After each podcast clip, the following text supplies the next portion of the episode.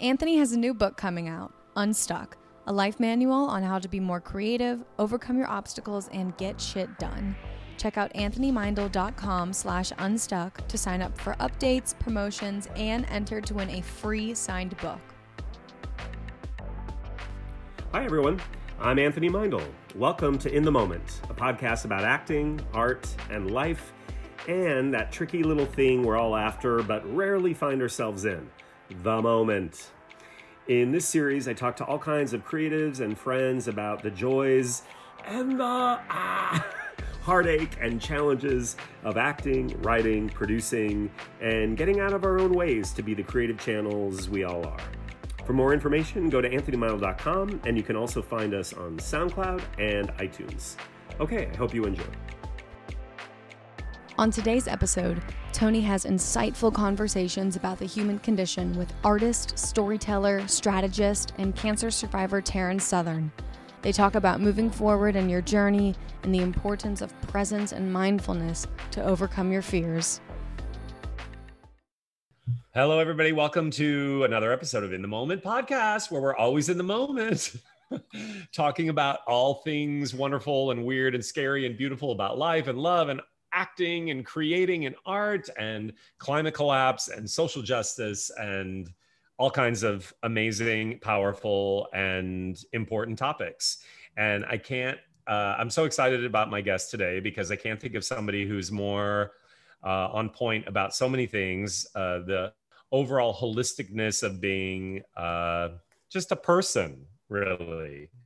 Um, so I want to welcome. I don't know how to. I, I never have like a bio of my guests because I know everybody mostly. Uh, pretty much everybody I've worked with or taught, or so I'll just kind of doing it, you know, off the cuff. But I want everybody to welcome Taryn Southern. This is where we hit the applause button. Thank you. and Taryn is you.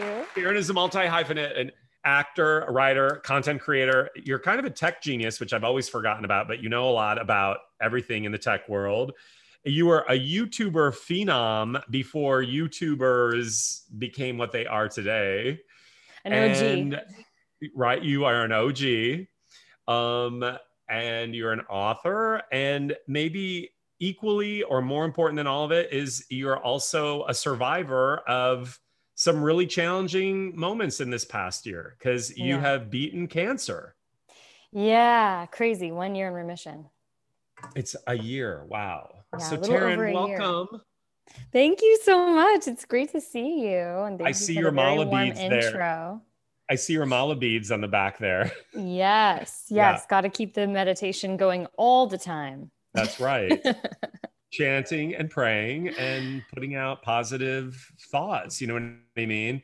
And that is not to be confused with toxic positivity or spiritual mm. bypassing, which is a big thing that we can talk about. That to me is like, like a big, it's a big problem, right? I'd love to hear your thoughts but, Um, well, we'll just jump in. My thoughts on it have always been it's a way to not really um, ground into reality, accept reality. Mm-hmm. Um, I think it's it's a, a perverted form of spiritualism. It's not really real. Mm. You know, I was I was working with this girl the other day uh, in class, and she was like I could see she had all this feeling, but she couldn't express it. So it was like from the feeling part to the actual text, she was like totally robotic. And then afterwards, I'm like, I'll make up a name. Well, it doesn't matter. You and nobody's gonna know her. But I was like, Georgie, like, why are you not releasing what I see is going on for you. And she talked about how she's been taught, you know, in new age circles, like quote unquote negative emotion is bad. And she's supposed mm. to be mm. really trying to be positive. And I was like, mm-hmm, oh my gosh, mm-hmm. okay, we have to, we have to like, what is my word? Paradigm shift this whole thing, right? Because yeah. I tried to get her to understand like, all feeling is really just feeling. It's neutral except for the judgment we have about it. And it's actually more toxic when we don't allow ourselves to express it, move through it, feel it, communicate it. We instead right. we repress it and suppress it and withhold it. You know, yeah. we resent people because we have a, a we store it because I'm upset with you and I don't ever want to tell you. So instead, I'm walking around with all of this rage. And so it's just really weird, Taryn, like this toxic positivity. I also think social media is a is a great promoter of it that if you if you speak anything truthful about i'm a big climate justice activist mm-hmm. and i've had people who've tell me you're being really negative. I'm like no i'm not. I'm actually a realist and i have mm-hmm. great hope. But to have hope in the face of oh look i'm going to cry. To have hope in the face of what we're facing is reality. Yeah I'm not going to look away from something that that's what's got us into this trouble. Mm-hmm. Looking away, not looking at something. If you are diagnosed with cancer, you're going to take the steps you have to do to face it as scary and as as much as that's evoking out of you. You know mm-hmm. what I mm-hmm. mean? You mm-hmm. have to face it. So there I went off on my tangent, but I love it. I love it. It's all very well I haven't changed a bit. I actually think that is the path you oh you have I'm sure that you have evolved in many ways and I'm excited to to hear about those but um I I think that is the path of the spiritual warrior is like the you know finding that beautiful middle ground or footing in being able to productively express and move emotions through the body and also be able to sh- like paradigm shift into a different way of thinking when it's time and um, I actually found that to be the big challenge while I was going through my treatment.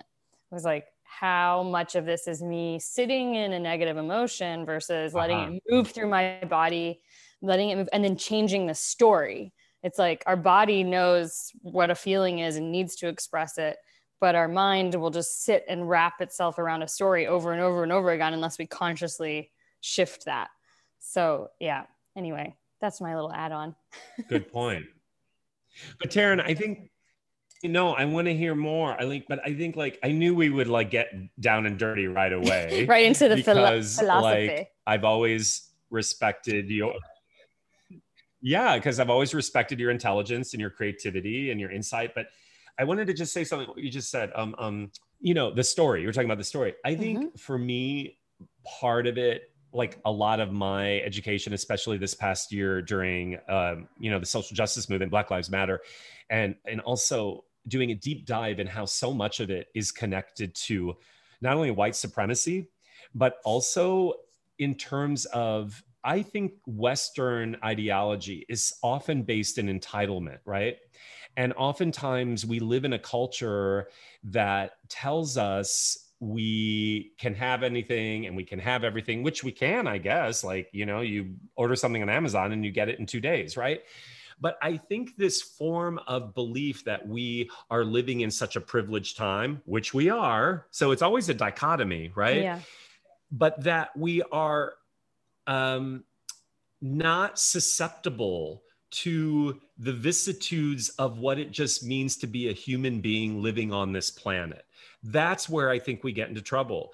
And I can't speak to your experience and I want to know more, but anytime I have a story around why is this happening to me or it shouldn't be happening to me, I'm like, um, okay, well, what if I were telling myself that 10,000 years ago when I was living on this planet and I didn't have the stimuli that I have now that's telling me it should be something else, mm. right? Mm-hmm. I think it's it's we're we're distracted into believing that we can somehow skirt or uh, get out of our own humanity in some mm-hmm. way. Interesting. I agree. I, I like that as a concept. Well, I mean, because at some level, we're all we're all facing our mortality every day, right? The moment we're born, we're, we're also ignorant. dying. We're just walking around ignorant of it. That's right. I think it, what's the, the saying? We are the only like we know that we're all going to die, but we do everything we can every single day to like pretend that that's forget never going to happen. yeah, forget. exactly. So what? A, go go. Let's say it again. To live in feigned ignorance. Feigned ignorance. Yeah. So how did that? So tell us about your cancer journey, and I'm not. It's not all going to be about your cancer journey because I, like I said, you are a multi hyphenate, and I've always been inspired by that. But I think because this is something that's obviously changed you, what mm. what do all these things? How are these things? Uh, how has cancer, I guess, changed you or changed your point of view about yourself in the world? Yeah, that's a great question. Maybe maybe it might be helpful for me to give a little bit of color Yeah, um, for sure. I was diagnosed exactly two years ago, actually. Oh my God, this might be my two year diagnosis anniversary today. I think it is. Is this the 24th? Is no. it the 24th? Oh, wow. Yeah, two years ago. so, two years ago, I got my diagnosis stage three breast cancer. Um, I had just finished premiering my documentary film that I'd worked for three years on as a director and producer at Tribeca. And so it was a very exciting time for me because I was I was, well, quite frankly, I was exhausted from that project and really looking forward to taking a break and kind of felt as though I'd pushed my body to the max in terms of the stress and what I was taking on. I was also working on an AI album at the time and like traveling around the world to perform, which was really exciting to be able to have those opportunities. But I was just wearing myself so thin. So in the weeks leading up to my diagnosis, I actually got very, very, very sick.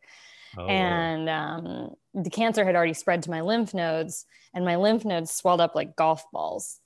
Um, and so that was the that was the sign that something was wrong. And you know, I think what made that year of treatment so so i mean such a punch to the gut was like i actually lost pretty much everything in my life at that time i i lost um, a huge career opportunity that i had signed on to do um, following Tribeca, and of course I couldn't do it because of the cancer diagnosis. Um, I, uh, you know, I, I, ended up having it going through a, a, really devastating breakup with my then fiance. Um, I uh, COVID hit like as I was finishing treatment, so there was just there was there was like kind of you know one gut punch to an to another uh, that I, I felt like I had lost all footing um, just like everything being taken from me. I moved into a, a, new home, this place that I'm in now. And a couple weeks after I moved in, there was a burglary, and the burglars stole everything. Oh my god! Literally everything. They they broke in through my kitchen window and went to town while I was away at a meditation retreat. So it was um, it was like a, a very interesting lesson from the universe in non-attachment, like non-attachment to any outcome, mm-hmm. living in like constant uncertainty um, professionally, personally, with my health, which was obviously the most important. And I was just so lucky that about four months, five months into treatment, I was given the the best news that one can get, which is, you know, they they after four months of chemo, they went in for surgery and couldn't find any any residual cancer cells. So Yay. that was like momentous because there was a about a 50 50 shot that I'd have to continue on with chemo for at least another year. And I just thought, I don't know how I will be able to get through that. And honestly, it just made all the other things, like getting that news, made everything else just feel like completely surmountable in a, in a way, you know? Mm-hmm. Um, didn't didn't mean that it wasn't challenging, but I had a, a different relationship to my own hardship than I did mm. in previous years it was like mm-hmm. pretty hard to get me stressed out um, yeah. during that time even though like i didn't have a job. My health was still i was still going into the hospital every three weeks for treatment. Um, you know there, there was a lot going on but i was my relationship to those things was totally different.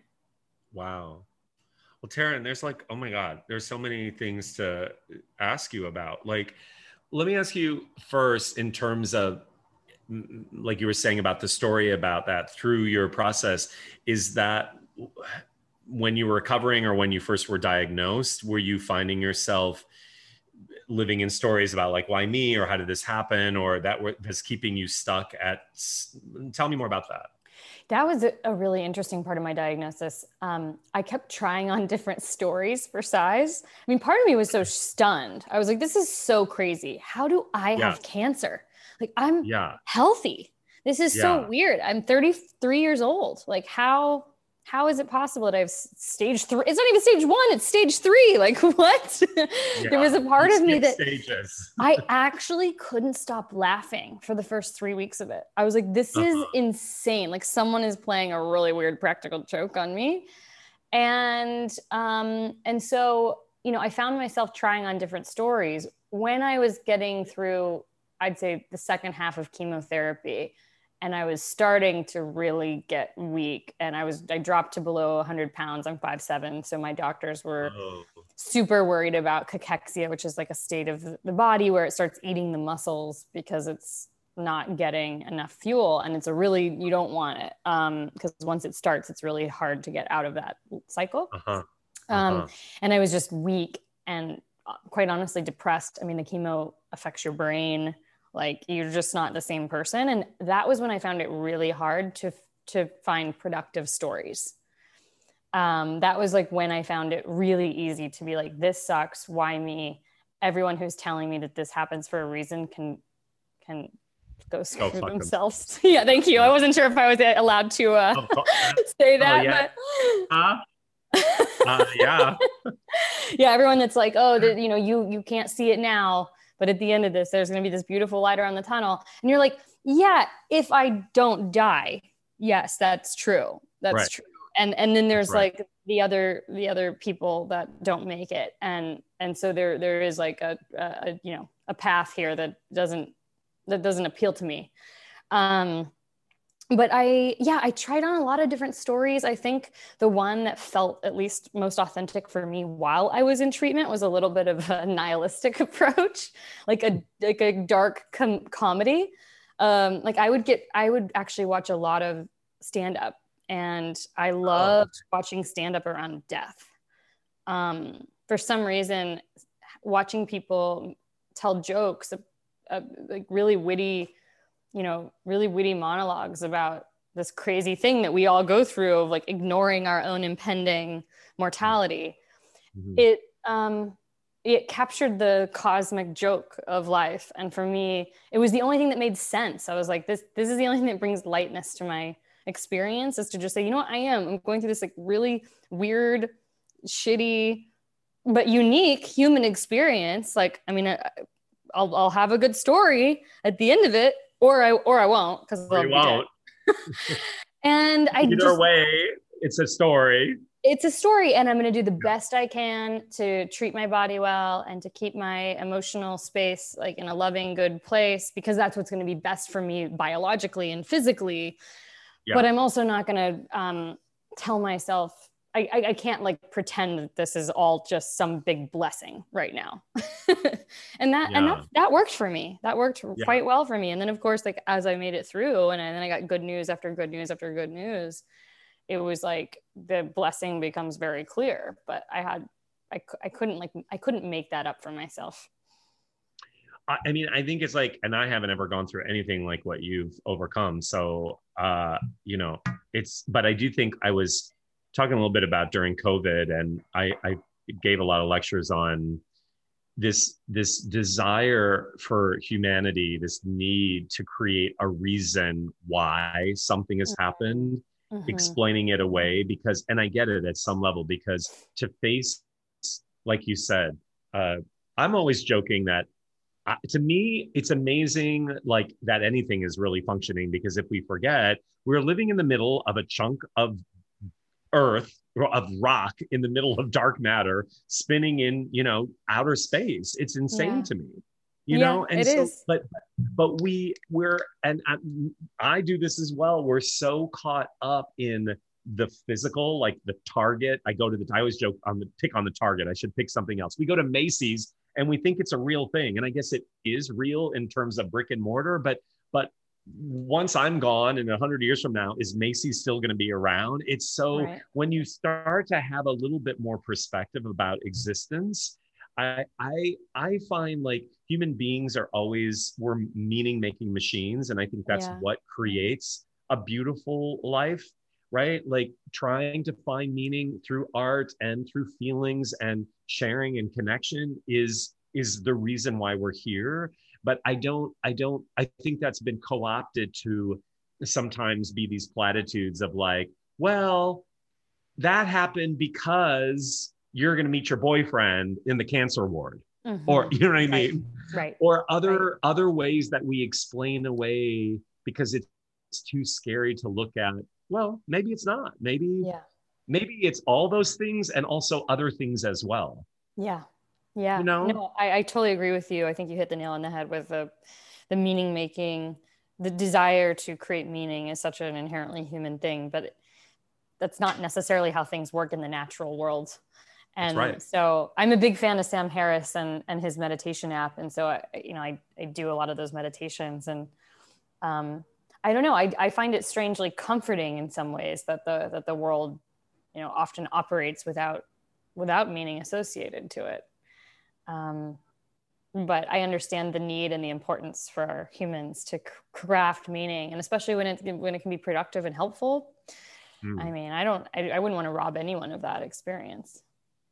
Well, that's true. I mean, everybody is just like coping as best they can with whatever they have, right? You know, yeah. I do find, you know, on the other extreme, I was talking to a friend of mine uh, at a London school, and uh, we were just talking about mutual friend we have who's kind of gone to the other side, who believes like COVID isn't real, mm-hmm. like everything that's happening in India, let's say, like all the funeral pyres, it's all like a, um, what do you call it? Like a, a show, like it's a presentation. It's all like media. It's not really real. And, and I, I, you know, I think when we start to see people who dwell in that kind of unreality, it's because mm-hmm when their worldview has been turned upside down, which can also happen somebody who gets cancer or somebody loses a loved one, or I, I get it. Mm-hmm. At one level, I don't have a judgment about it because I think this this person, lots of people like that, come up with an alternate theory or an alternate reality because to face reality when it's turned upside down really throws everything that they believed all belief systems start to short circuit so mm-hmm. you have to immediately come in and triage and and fix that which is broken so that you can continue on with life. You know what I mean? So at some level, I don't fault like the the the crazy extreme conspiracy theorists because they're driven by fear of a world order that's kind of fallen apart. Mm-hmm.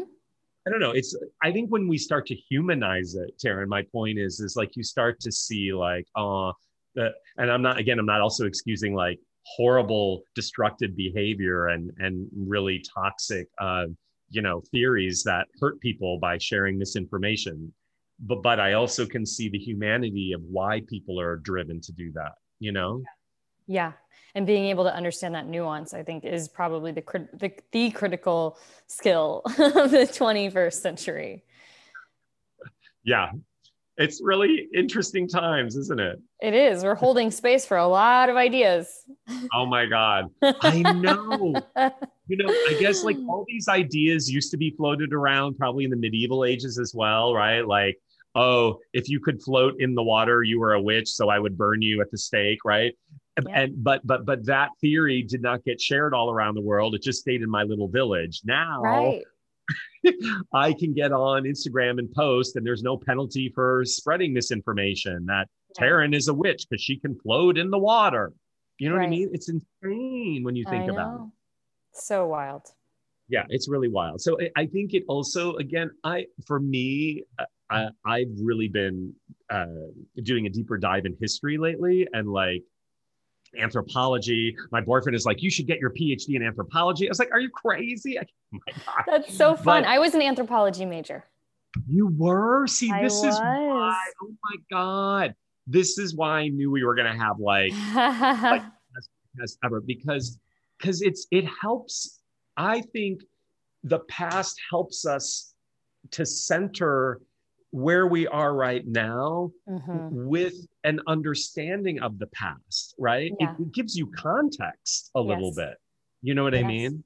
We need it. And like you also, like you also said, like the cosmic joke of it all. Like when you have space and perspective to see all that's come before and then all that will come after, you know, que sera, so. True. What will it's be? So true. Be. We're, we're, we're both attracted to anthropology for the same reasons it that provides that space and that perspective. And um, i could see you being an anthropologist. Oh my god taryn i read this amazing book uh, this summer uh, called um, kindred. Uh-huh. and it's all about our neanderthal uh, forefathers and mothers and like uh, you know really dispels a lot of the myths that neanderthals were uncouth and brutish and they're actually quite sophisticated and artistic and hmm. uh, family oriented. And to me, I think they represented the real truth of being journeymen and women because unlike today where we're so uh, stuck with home and i get it it equals safety and security they had no home. It mm-hmm. used to be mm-hmm. believed that they would live in caves, but they actually they'd only like hang out in a cave like overnight or when they had to do major skills or skin like a, a big woolly mammoth but then they would move on because they were always moving on with nature with weather with animals with migrations. I'm like uh, i'm so sorry i'm going to start crying again. I find that to be so powerful because uh as human beings we're journeymen and women. Mm-hmm. so cancer is awful i wouldn't wish that on anybody and that's been part of your journey you know what yeah. i mean and you keep moving forward we're yeah. not staying stuck in one place and i that's think right. i also think that the fear of things becoming what they need to become next is what is creating so much havoc in our world because we're so scared of change mm-hmm. and yet right. it's in our dna yeah so it's a great book kindred kindred Today's podcast episode is sponsored by We Audition. Receive 25% off with the promo code AMAW on weaudition.com.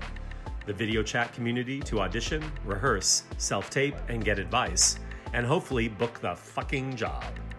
Enjoying in the moment?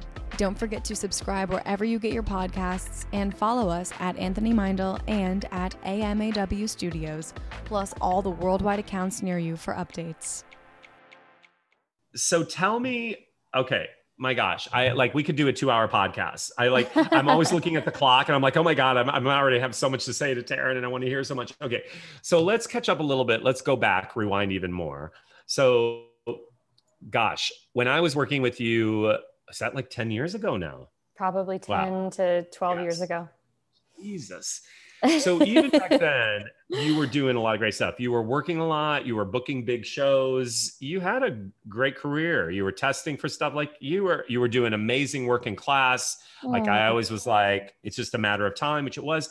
But you also had your own youtube uh, channel. You yeah. were so and then I tell mean, us how all of this like morphed into other things. It's so funny thinking back on that period of my life and now i've had so much time away from it that I probably hold a different perspective than what I held during it. But I, I, always had a very complicated relationship with acting, or at least the business of acting. And so you knew that. Um, and I think the part that I didn't really understand then that I do now is just how how um, prohibitive and crippling my anxiety was mm. around around performing, being in front of people. I didn't I didn't dive into that. Um, I didn't have the tools to deal with that that I have now. Uh-huh. Um, not to say that I would have been able to snap my fingers and make it all go away, but it is really interesting that I spent so much time trying to um, improve my acting and improve like my knowledge of the business of acting and spent so little time trying to address like the biggest root problem which was this terrible crippling anxiety which got so bad while I was working on sets, you know, that it was just, it was like taking a huge toll on my health. And so, um, and the and the constant uncertainty of the business, I think that was I just right. wasn't I wasn't good at dealing with the mental health aspects of being an actor. And you're right. Yeah. And I was uh-huh. actually in a good position. I was working, I was like doing things, and I still was just uh, felt felt almost um, handcuffed to this like anxious state of being. And it wasn't until I started a YouTube channel and started sort of what felt like me taking control that that yeah. anxiety started to subside. And so I started listening uh-huh, to that wow. voice. And I mean, I ultimately after after 2 years of doing the YouTube thing and I was still working a bit in TV and I decided to just cold turkey stop all acting completely mm. and focus on my mm-hmm. YouTube channel, focus on producing and and writing and production and i never looked back. It's so weird. I mean it was just like such a, a knee-jerk reaction. And and truthfully i was much happier because i was yeah. no longer the thing that was causing me all this stress was no longer part of my life. And i would tell all my friends who were actors who were unhappy i'm like stop acting. If you don't if you're unhappy all the time don't do it. What i didn't consider was that you know there was maybe another path at least for me to to attack my anxiety and some of my underlying uh, mental health issues around it differently and that there was a huge opportunity there for me that i didn't really take to address this thing um, that's popped up in other little ways, right? In other in my in mm-hmm. my more recent career exploits, but but yeah, I mean, all things considered, like it's been gosh seven years since I've since I've been on a TV set, um, and I have I have done I basically focused on YouTube for a few years and then five years ago decided that I was exhausted with that hamster wheel and yeah. that I wanted That's a lot. It was a lot. I was creating a ton of content. I was also creating content for companies and brands and I had a small mm-hmm. small production company, but it was just it it was a lot. And then um, and then I decided to explore emerging technologies and if I could take my storytelling skills that I'd learned in digital media and film and t- television and use that to help these companies tell better stories about mm. the technologies that they were building because i'm fascinated by you know everything that's happening in neurotech ai um, synthetic biology i just geek out on all of that stuff but i'm like ooh if you have if you make a scientist or an engineer tell a story for the most part they just don't they're not doing a very good job. And the stories that we tell about these technologies are actually really important because that's what that's what fuels um, the direction and how they're built and how they're adopted. And if if all we have are black mirror stories about these things mm. we're gonna like just create more of that. And and we mm. have to have like imaginations that can build upon these things and build something more like beautiful and optimistic. And so that's just been what's really excited me. So I've kind of been working. Um, it's been a weird career transition, but I work with technology companies, essentially dry, building their story strategy and and um, marketing strategy. And sometimes that takes the form of digital campaigns. Sometimes that's documentaries. Sometimes that's creating TV shows and putting the right partners into place. So it's kind of been a consortium of things but in wow. this really weird weird area of focus. Uh-huh. Uh, let me i want to hear more about that and where that's heading but before so let me ask you so when when you realize in hindsight some of the anxiety issues and and mental health issues like what did you like can you talk about what they were and how you sought assistance and help and figured yeah. out what some, where some of it came from I mean, I think so much of it was unconscious as a young adult, when, at least for me, going to school at 18, and then I graduated early. I moved out to LA when I was 20, almost 21. And having not known any different than my parents growing up in mm. Wichita, Kansas, and, and like that's the only model I had for what adulthood looks like. And my parents had been in the same jobs for 20 plus years. Um, doing something crazy like going to LA and pursuing a job where there is no clear ladder and there is mm-hmm. no model. I think mm-hmm. I just thought, oh, my anxiety is par for the course. Like, of course, this is, you know, of course, this is going to stoke some some issues. But I also just assumed like everyone probably is feeling this way. mm-hmm. um, and there was a lot of talk amidst my um, my friends also peers, in entertainment. Yeah. yeah, my peers that were also experiencing a lot of that. So it just sort of felt like, oh, this is a thing we have to accept. And it's interesting. I just don't think there were the mental health conversations were as robust 12 years ago, 15 years ago. Um, and so I was aware of it. I, I, actually saw my first therapist when I was 20, 21. And, you know, they immediately prescribed me Xanax because that's what you do for someone with anxiety. But there was so little, I don't remember them ever telling me breathing exercises or how to actually trick my vagus nerve into calming down by doing certain mm-hmm types of breath work and exercise and like how that works physiologically in the body. And so i didn't learn all of these these little tricks until much much much later when i came into the mental mental health uh, sort of self development space by way of a breakup. And that that was like six years ago seven years ago. It was a six years ago really tough breakup that that that got me learning all of these things that I hadn't learned that I was like, oh, that's interesting. Maybe I could have applied that, all of these tools to when I was pursuing an acting career or, you know, a more what, what like a, a, career of uncertainty. Um, mm. Certainly. Oh my gosh, meditation, my, my whole philosophy of non-attachment, like all of these things would have been so valuable for me, but oh well.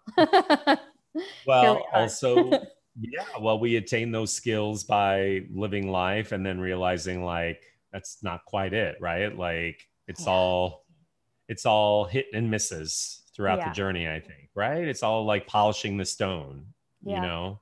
But I also think, Taryn, like for me, what just popped out too is like, it's also fascinating. I started thinking about like to be a, a young woman in Hollywood at 21 or 19. And, you know, I teach a lot of young people and like, it's like, whoa, it's a lot for somebody at that age to be processing all the expectations and pressures and then also the the male gaze or like just all of it. I think mm. especially for women, right? And I can't speak mm. for the women's experience because I'm not a woman, but like but I think there is a lot of, and that has, I think that leads to a lot of anxiety and depression and, and people hating the business, but wanting to be artists, you know what I mean? Because of the business. Yeah. The yeah. business. Right. 100% and it is a, an incredibly tough business as you know as we yeah. all know so there's not, no way around that. And it's possible that i even with all my tools now if i were to jump back into something like that that it would just still wreak havoc on my system. I have no i don't know.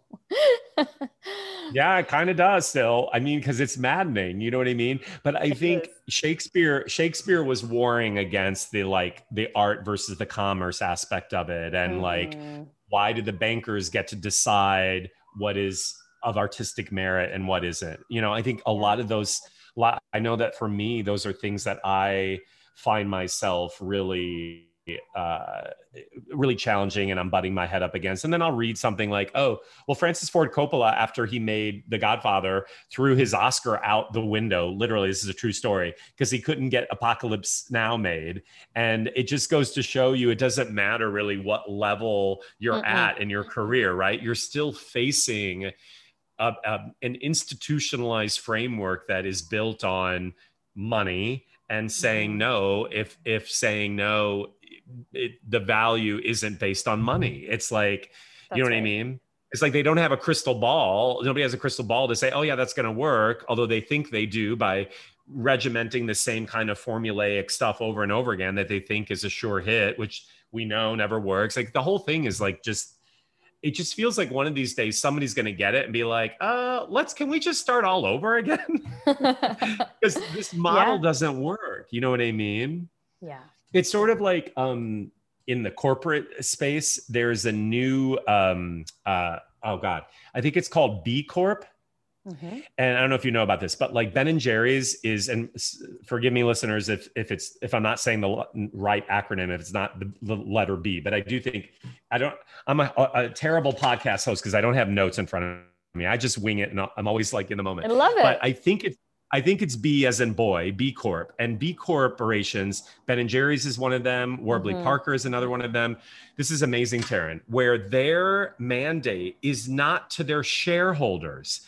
Their mandate is purposefully driven uh, commerce. Yep. So, so, so Ben and Jerry's can talk about Black Lives Matter and social justice on their advertising, and they don't have to sell 10 billion pints of ice cream and make all the shareholders happy right i.e capitalism because their revenues are growing every year i so there are more and more corporations that are becoming more b corp which I, I don't know why I got on this subject, but I guess, well, because it's oh, about we have to restructure things. Mm-hmm, mm-hmm. We, we really have to, I think everything needs to like collapse at some level for it to be reconfigured. You know what I mean? Do you think COVID will, will have done some of that? No, no. I was, not that anybody wants something like this to happen although in the zoonotics world in terms of climate collapse this is the beginning i think of i think where we're heading it's going to become more commonplace and i mean if you think about SARS and you think about uh, West Nile and you think about other iterations of it that we were lucky it didn't turn into a COVID situation, but many people lost their lives. We've seen the writing on the wall. As much mm-hmm. as, as you know crazy conspiracists think bill bill gates is trying to put microchips in our arms because of the vaccines he has been on the front lines about uh, in africa sub-saharan africa seeing on people being affected by uh, viral viral explosions and they're not having vaccines for so he's seen mm-hmm. it and talked about it coming years ago right so yeah.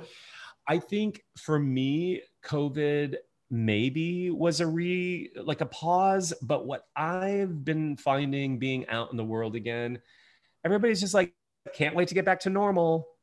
And so Mm-hmm. it's like not only do we they want to go back to the way it was, but they're also forgetting sort of the I don't know, the the mental health aspect of what we live through and not I think registering that that also has affected us as a cohort moving out into the world. I don't want things to go back to normal. I don't want to have those same conversations. I want to talk about how is it to be reemerging in a new world? Yeah.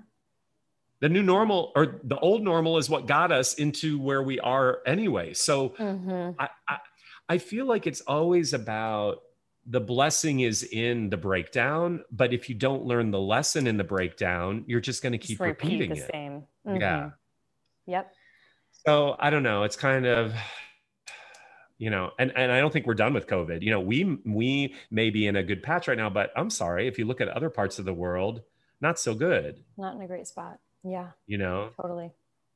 So How me. impact- okay, I'm curious. I was going to ask you how how has the whole thing impacted the mental health of the young people that you work with, and and and just been- and also just generally like not just COVID, but the kind of political environment that we've been in for the past few years and everything that's been going on.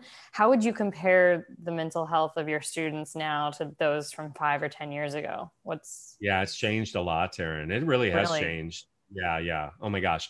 Like, you know, at one level, like you said, you know, maybe the um, resources weren't available or the language or the conversation wasn't available to certain to people at, you know, those 10 years ago about mental health or, and I think we, it's more commonplace, but I, I think what I find that's interesting is, mm, I'm not, I'm still not sure a lot of people still create agency in their life to do what they Mhm. need to do to self heal, Mhm, right? mhm. Like we know about these words, but I think there's still stigma attached to mental health issues or going to therapy, talk therapy, cognitive therapy, like even medicinal therapy, right? Oh, there's something Mm. wrong with me. Or so I think there's that aspect. And I think, I don't know. I, I, I think social media itself has created, uh, I think, such a disconnect Mm, that I find that, like, when you talk about anxiety, I have found that for young people, their anxiety is greater than I've ever experienced. You know what I mean? Because I do think we're hardwired to phones. And if you're constantly comparing yourself and then reading horrible news stories about everything that's going wrong in the world, as you said, your lymphatic system is constantly going to be on like high alert. high alert. Yeah, your adrenals are shot. You're in kind, your f- flight, fight, or or uh, freeze mode. You know what I mean? Yes. So I don't know. It's been it's interesting to navigate around a lot of these things as a teacher and a director. So interesting. Yeah, I mean, it's like there's better language, but are the coping skills yeah, less that's the developed? That's right. In a way, you know, it's like I can't really tell actors in class. Like I think because actors are always finding the therapeuticness of the catharticness of of what we do, which ab- ab- absolutely. And I'm always talking about these kind of things. I'm always erring more on the side of talking about our our wellness, right? Mhm. Vis-a-vis acting, because you're you're not your best when you're a mess psychologically in the work, right? Mhm, that's been mhm. proven like we're we're at our best when we're in joy and creating from you know that open space but I, I do i do think it's interesting how I- i want people to go to therapy but i can't say you should go to therapy class is not therapy right. acting class acting class is acting class where it has a therapeutic aspect because it's it's the most ancient storytelling device known to humanity. We've been Yeah. telling stories forever. So it's naturally going to be cathartic but there are certain i am not a qualified practitioner to help you through assault and Mhm. incest and you know what i mean? I'm just coming up with lots of the scenes we may be working on talk about that stuff but one's own triggering around that I, I think really we need more assistance and i think Mhm. people need to yeah, therapy is one one avenue. You know what I mean? Wow, hundred percent. I think it's like what you talk about. It's like the fear of something is always greater than what it really is. You know mm-hmm. what I mm-hmm. mean? Mm-hmm. Mm-hmm. I went back to therapy a couple. Of, yeah. Go oh, ahead, you sorry. did. No, no, no. I went to. How was your therapy? I went back to. Oh, it's good. I went back when I turned 50, which was three years ago. Yay, you know what I mean? Nice work. But it's been good, yeah. And I'm and and then I took a little break during COVID because I had other fires to put out, and I was like, gotta like save the schools and like, mm-hmm. um, but you know, it is always the fear of what we think we have to face isn't nearly as great as what we face. That's interesting. It's so true. It's, Always true. But you did it, Taryn. You are an exemplar, exemplary of it because you, like other cancer survivors, okay, you got a diagnosis of cancer. How am I going to get through this? How am I going to get through chemo or radiation? Or how am I going to? And you just do day by day, moment by moment, session by session. Yeah. And then you realize looking back, oh, I faced, I bet the fear of it was worse than maybe hundred percent. Mm-hmm. No, you you yeah. have to stay present. You cannot get stuck in the fear. You'll just drown in the fear. And that's where meditation and As philosophy helps. and all of that is so good. And breathing, just being in the moment. Yeah. What you teach. in the present moment. Pretty amazing. I know. And, and interesting you know, if people sorry, go ahead. Go ahead. No, no. I just ahead. I just had a thought. It would be interesting to see if people who are highly anxious people, because they, te- they tend to be lost in thought and focusing either on the past or the future. That is kind of like the core state of anxiety. And I'd be really interested to know if they improve a lot as actors when they start taking up mindfulness. Of course they would. Yeah. Of course, because the thing is, is you mentioned some of these things already. Like what I find, what I teach in uh, what we teach at our schools these principles are so simple and they've been with us since the beginning of mankind right like breathing mm-hmm. we oh we underestimate how powerful mindfully breathing how that creates space drops us in gets yeah. us present moves anxiety away right like mm-hmm. uh, so a lot of the things that i teach are really quite simple and they're all part of our dna but then we we make it be about so many other things because of the monkey mind you know mm. so i think it's you know i don't know sometimes i'm really hopeful that we're getting it as a culture and other times i'm like oh gosh i don't know what do you think? You're in other spheres of it. What do you I, think? I go back and forth. I I I feel a bit like you, a realist in a lot of ways. Um, who I, I I mean, I still find it incredibly important to have a vision for optimism and and the future, but it also just depends on what kinds of things I'm reading and taking in and. Mm. You know, it's very easy to get down. Um, yeah by reading the media. And so yeah. I, I, I, am selective. I mean, I think the, I think working around scientists and engineers a lot is actually fueled a lot of my optimism because I'm like, oh, these are really smart people working on really hard problems and thank God for them. And, um, and so I think that's given me more cause for optimism. But if I just turn on the news and look at like, you know, what the local politician is saying about this and that and the other, I just like, oh my God, I can't. No, yeah, yeah. Uh, I lose, I lose all hope. Or even yeah. just like having to go to the DMV to get a, you know, a license plate renewal, and you're like, I have no hope for humanity. None. That the DMV would be. Let's start there. Let's rebuild the DMV from ground up. If we, we just go. could do that, things would be solved. Like, that's hilarious. It's things so true, right? Oh my God, yeah. DMV. So, what was your documentary about?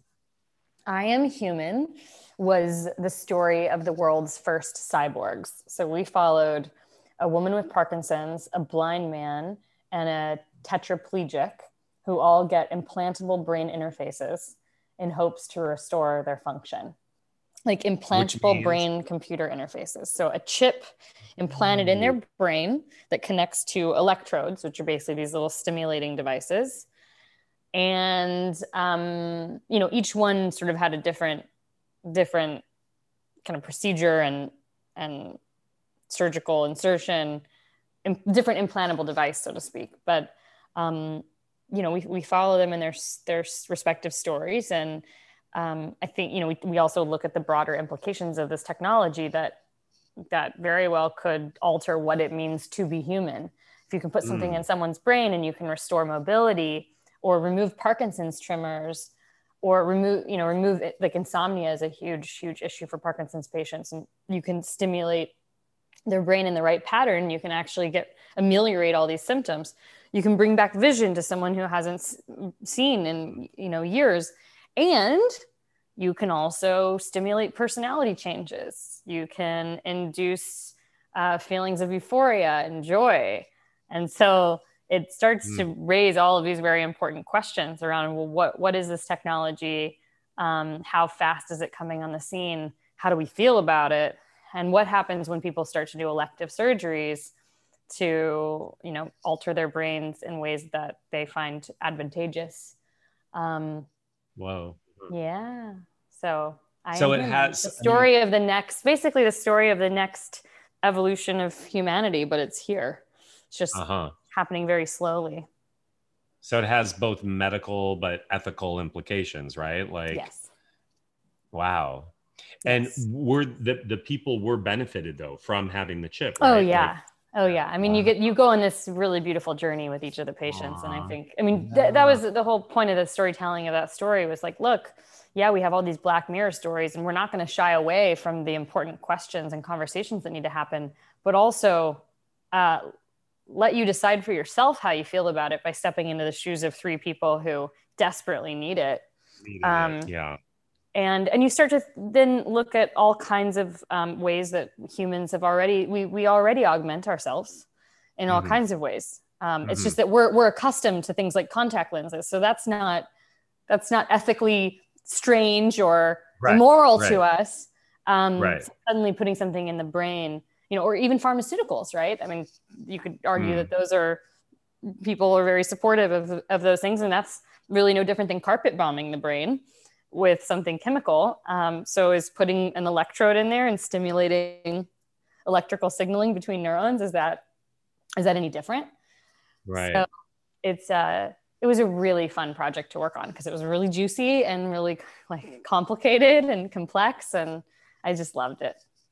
Wow. I was also going to say like for me like we also are affected by um uh I don't know digital speak but like on Instagram or Netflix, like the algorithm that is making us watch things that knows what we want to watch, even if I don't know what I want to watch, because I happen to have watched one other thing that's like that. You know what I mean? Yeah.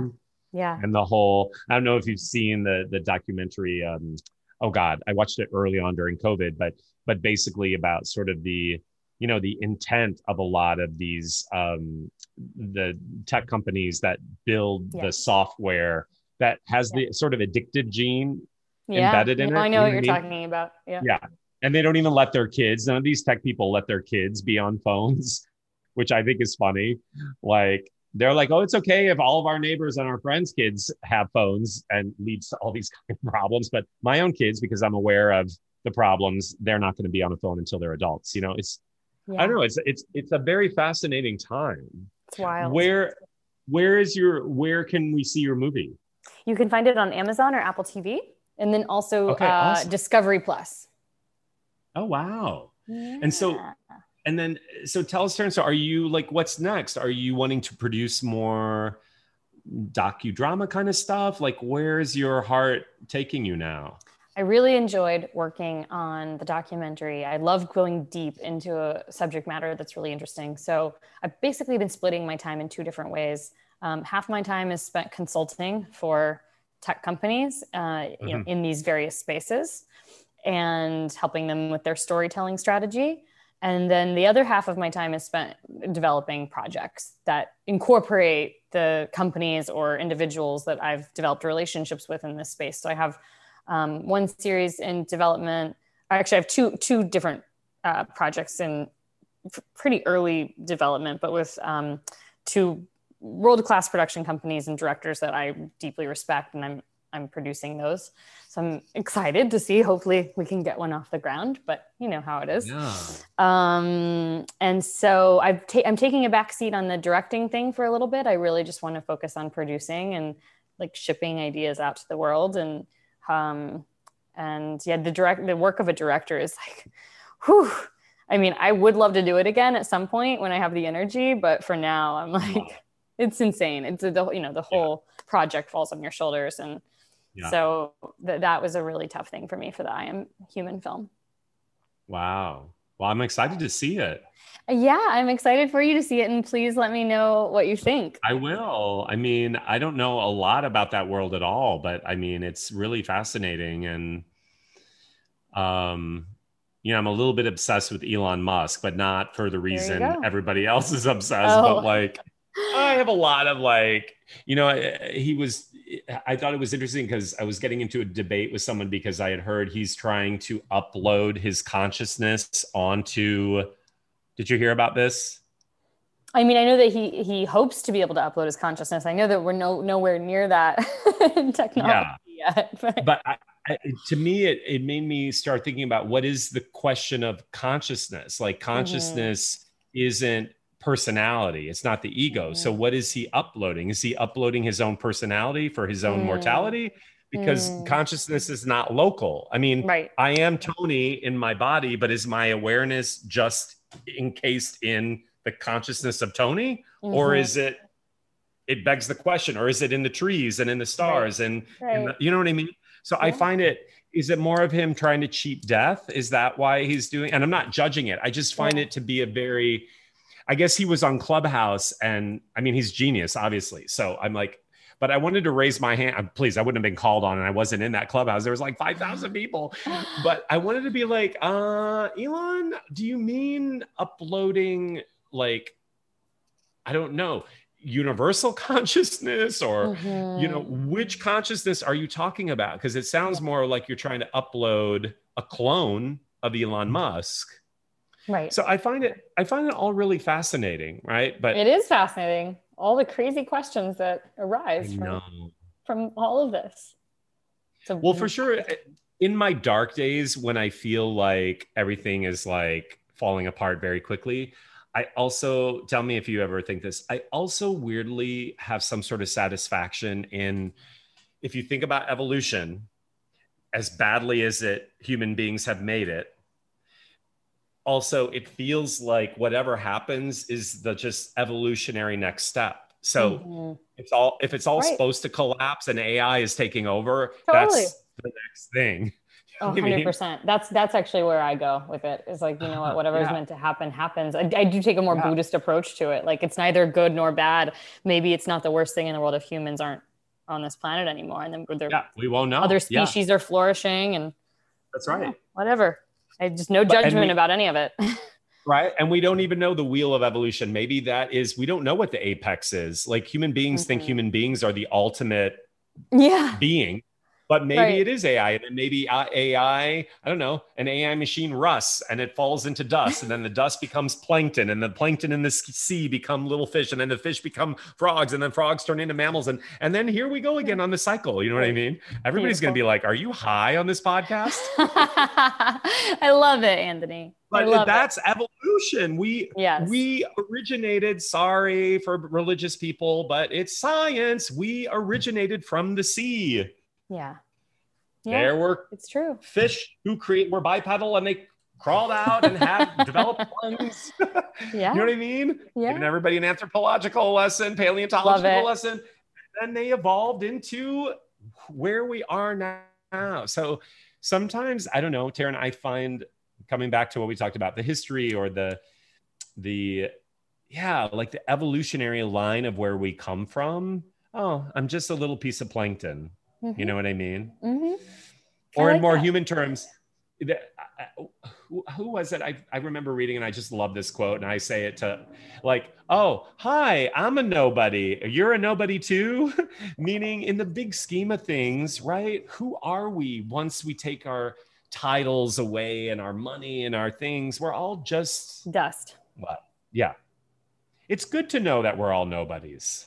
It also then frees because you're like, if I'm a nobody, then I can do whatever I need to do.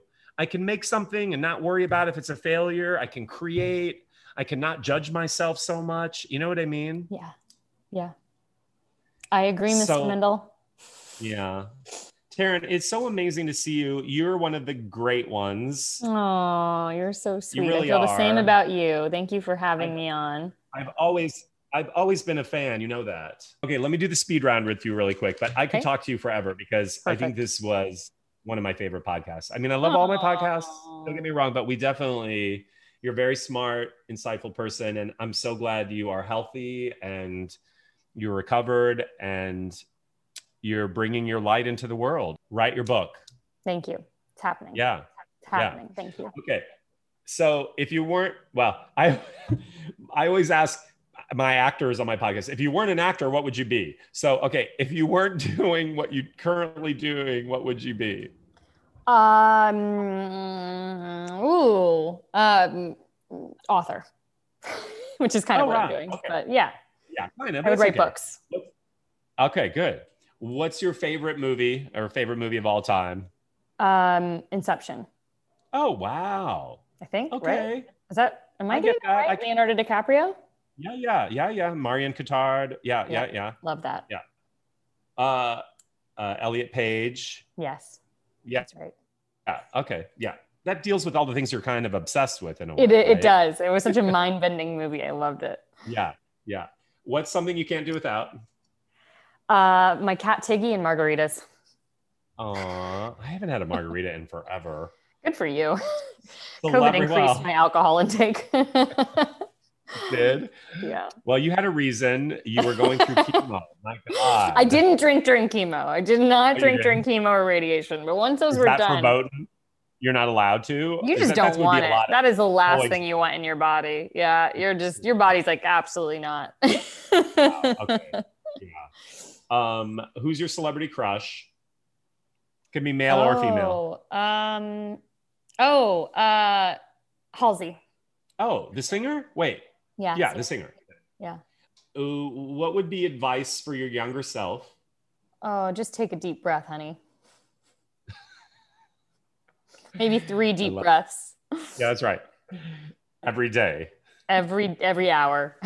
Yeah, every hour as needed. Take as needed. What scares you the most? Mm. Scares me the most. Uh, unintentionally hurting someone. Oh, I know that's a Mhm. good one. I mean, not a good one, but that's you're right. Oh, hmm you know, but I think also, Taryn, when we're out in the world and trying to do good things, it's inevitable at, at some level, right? Like sometimes Yeah. it does happen, but being more mindful of it so we do it less. But yeah, that's that's something that I often think about too. Yeah. Yeah. good one. Um, how would you describe? I know you're not acting anymore, but it's good to hear your perspective on it. How would you describe acting in one word? Uh, presence. Yes. What's something you learned from studying with me? Ooh, I mean, I think you that sort of goes to what I was saying. You were very, um, very good at at keeping us as present as possible in our Mm. scene work, and um, That's why y'all were so good. stripping away the performative uh, um, instincts. Oh, I hate that. Mhm, mhm. Still doing that even today. I did that today. And and then what last question, what's your definition of love? Oh, um, un- an unconditional, energetic union of support and appreciation and gratitude. Aw. I always say, and I end with my definition of love is just this moment right now. Oh, that's beautiful. Aw, Taryn, I really That's do love you. I'm so glad to see you. Thank you for being so here. glad to see you. And where can people follow your inspiring stories and work? I, I stay most up to date with Instagram. Outside of that, I don't really do a whole lot on social media or YouTube anymore, but I do post everything that I'm working on and doing and And it's Uh, Taryn, just engaging- Taryn Southern. just Taryn Southern on Instagram. Yeah. so follow Okay. me there. Okay. And and the name of your movie again, so we I can am watch it. human. I am human on Amazon and Apple Plus. Yep. And you can go to iamhumanfilm.com for the links to all the places you can find the movie. Okay. Yeah. Great. Okay. Thanks, Taryn. Thank you so much. Thanks for listening to In the Moment. Don't forget to rate, review, and subscribe, and follow us at Anthony Meindl and at AMAW Studios, plus all the worldwide accounts near you for more. Today's podcast episode is sponsored by We Audition. Receive 25% off with the promo code AMAW on WeAudition.com. The video chat community to audition, rehearse, self tape, and get advice, and hopefully book the fucking job.